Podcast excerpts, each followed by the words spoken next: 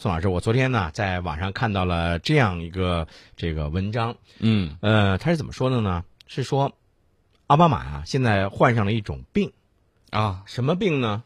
奥巴马总统身体怎么了？这不是身体的问题，而是思想的问题啊！脑子怎么了？也不是人家脑子怎么了，人家是患上了恐中症。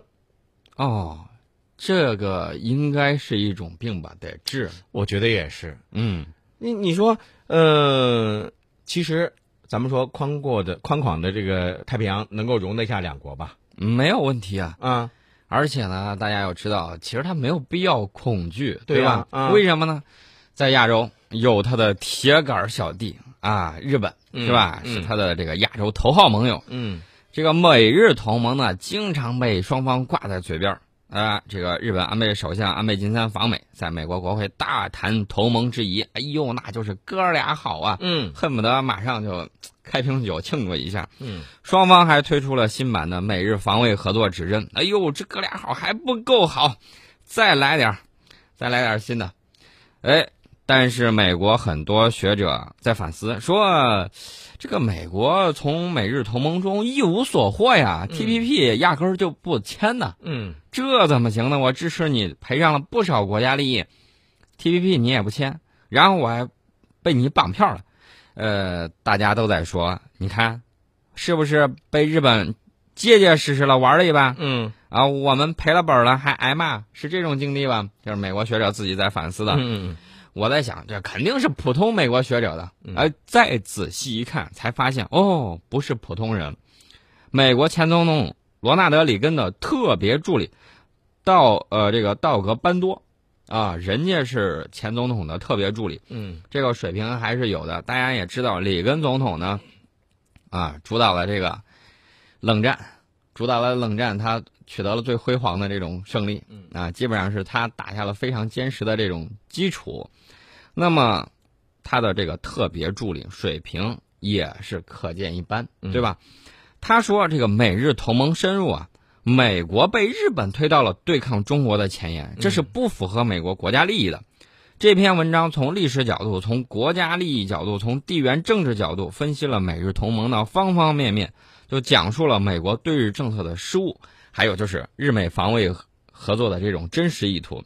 很委婉地暗示说，总统先生，您在这个美日同盟问题上太天真了，以致被蒙骗了，甚至被卷入日本设计的圈套之中。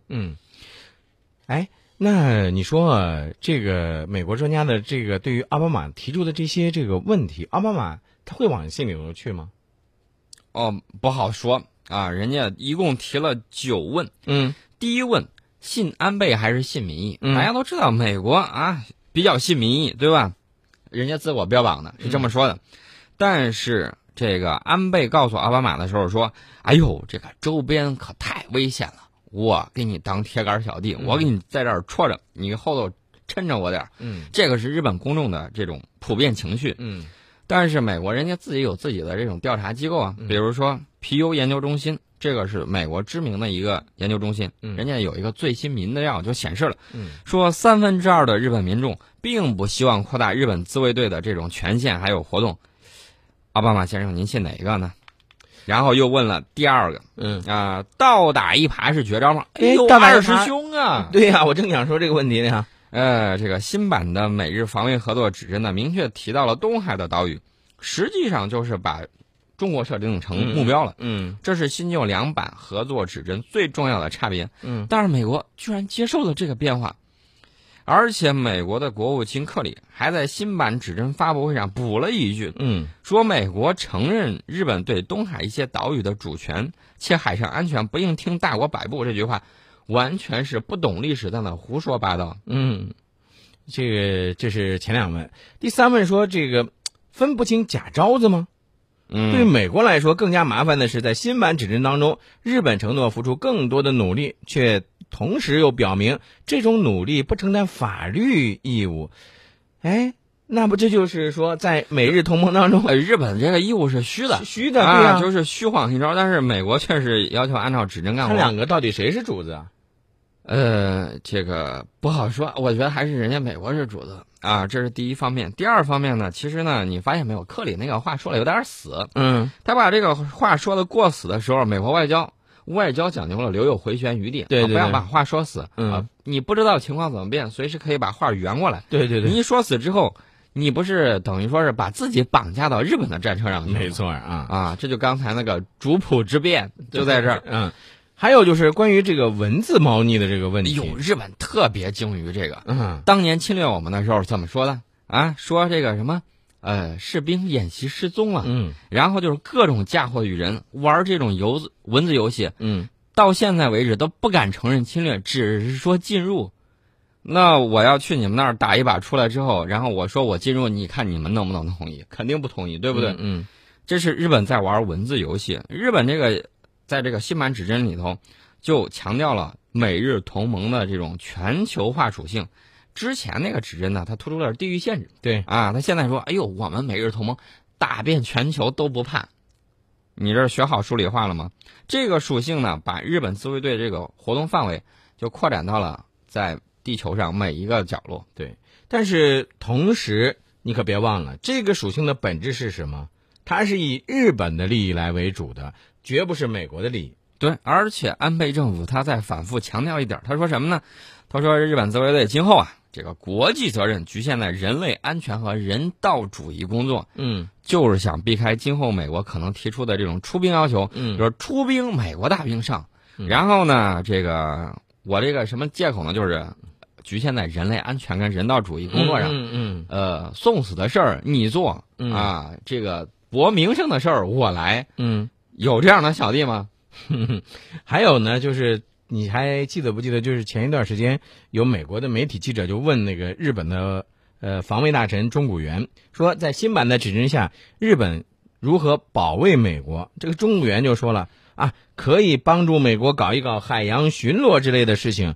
那同一问题就问到这个安倍的时候，安倍说啊，可以搞搞维和。啊，但是绝对不会参加美国发动的海湾战争或伊拉克战争啊，这种战争他是不愿意参与的。嗯，然后呢，这个底下抹光抹油的事儿他都愿意干。嗯，不知道自己换了角色吗？这是人家的第五问。嗯，过去美日达成安保条约是因为美国要保护和平宪法，不舍军队的日本的这种安全。日本，你作为战败国啊，他如果体面的承认错误的话，他就是说。这个军队我不能有，这也是根据战后的这种条约，就是这样规定它的。嗯，但是呢，美日这份指针让美国当成了日本的枪啊，被人当枪使了。嗯，有了这个枪，安倍那是眉飞色舞，神采飞扬，特别高兴，说话声音调都变味了。嗯，从靠山到打手这样的角色转换，人家这个前总统的特别助理问奥巴马总统：“你甘愿吗？”第六问就是。你接受不对等的条约吗？哎呦，这事儿不对劲呐、啊！你以往都是美国让人家接受不平等条约，嗯，这回怎么能接受不对等条约呢？对呀、啊，你两个就是同盟，那你就不应该分大小吧，对不对？嗯，你既然是哥俩好，那你就得互相帮助吧，对不对？嗯，但新版的指针呢，它罗列了两段不同的表述。嗯，你比如说。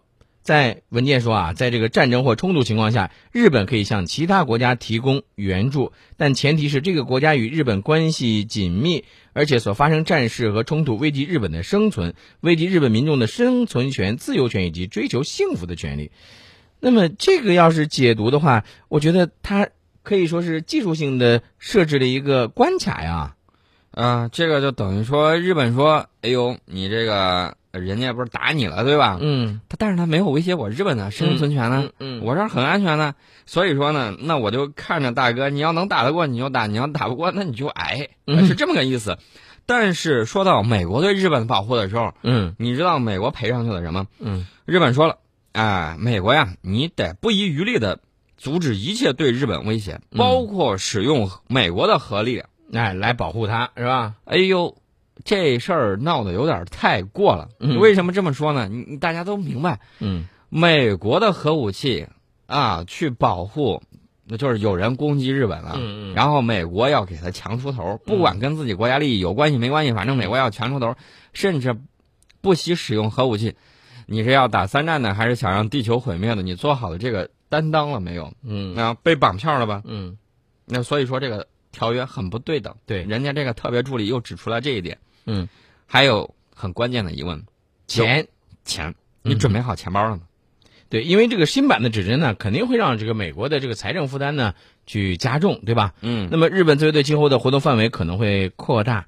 这个安倍给自卫队的这个扩大行动增加了一条属性，是说基于国际合作原则。这意味着什么？就是自卫队走到哪儿啊，都是为了盟友，所以啊，那你得掏小钱。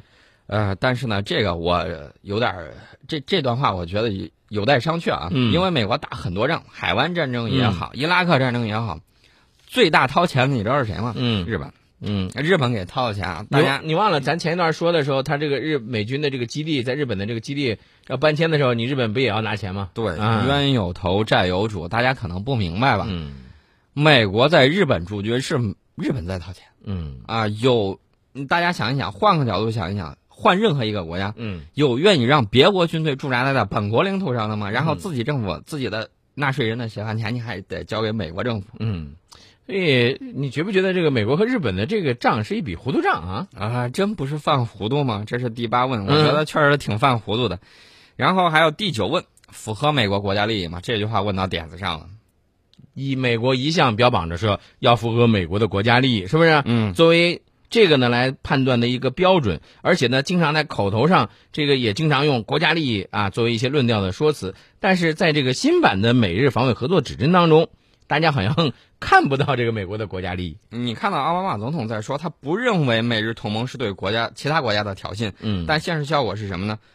他正在给人一种严重挑衅他国的这种感觉。无论是美国的本意，还是受到日本的怂恿，所以这个班多呀，就这个前总统里根的这个特别助理班多，他就说，为了另外一个国家的利益与中国对抗，不符合美国政府的利益，更不符合美国的国家利益。嗯，而且在美国的撑腰之下，嗯，日本政府正在变得越来越挑衅和无所顾忌。而且呢，我看到了日本就在这两天出了一个大的事情。其实大家要注意，他废除了文官统领这个自卫队的这个制度约束。嗯，等于说护四处余暇。你觉不觉得他是在为他的一些事情来做一些准备？对，其实呢，中美关系啊，这个很复杂，我们要加强对两国风险的这个管理、管控啊，也要避免相互刺激的这种行为，防止危机的这种发生和失控。嗯，那么前一段呢，我们的这个全国人大外事委员会的主任傅莹呢，他就到美国去访问，然后呢，他就谈到最近访问美国国会和智库的这个印象，他就说啊，他说的这个也是他观察到的，大家也可以了解一下，就是美国当前呢，对华看法是比较多元化的。嗯嗯，第一类是悲观派，特别悲观，说这个只要中国按照现在速度成长下去，中美冲突难以避免。第二类是乐观派，对中国合作期待非常的高，认为一个成长起来的中国将带来更多的机会，创造很多共赢的这种结果。还有一类就是谨慎派，或者是说叫焦虑派啊，他担心大国关系会有一些变化，对，他担心大国会滑入这个修昔底德的陷阱啊，怕这个历史重现。嗯，就比如说一战、二战的时候的欧洲。嗯，其实呢，在美国智库和媒体看来，正是因为我们的影响力越来越大，无论做什么都会引发他国的这种关注和疑虑。嗯，所以说呢，这些分歧问题都容易被放大和政治化。对啊，我们提出构建这种中美新型大国关系，核心就是希望中美两个重要的大国避免陷入大国竞争冲突的老路。没错，要走出一条合作共赢的这种新路。大家要知道，以往的这种大国崛起啊，都伴随着战争。嗯，我们两个拥有世界上这个非常强经济实力、科技实力以及军事实力的国家，那么一定要携手管控好双方的关系。对，然后呢，也需要多元的向世界介绍中国的这种情况。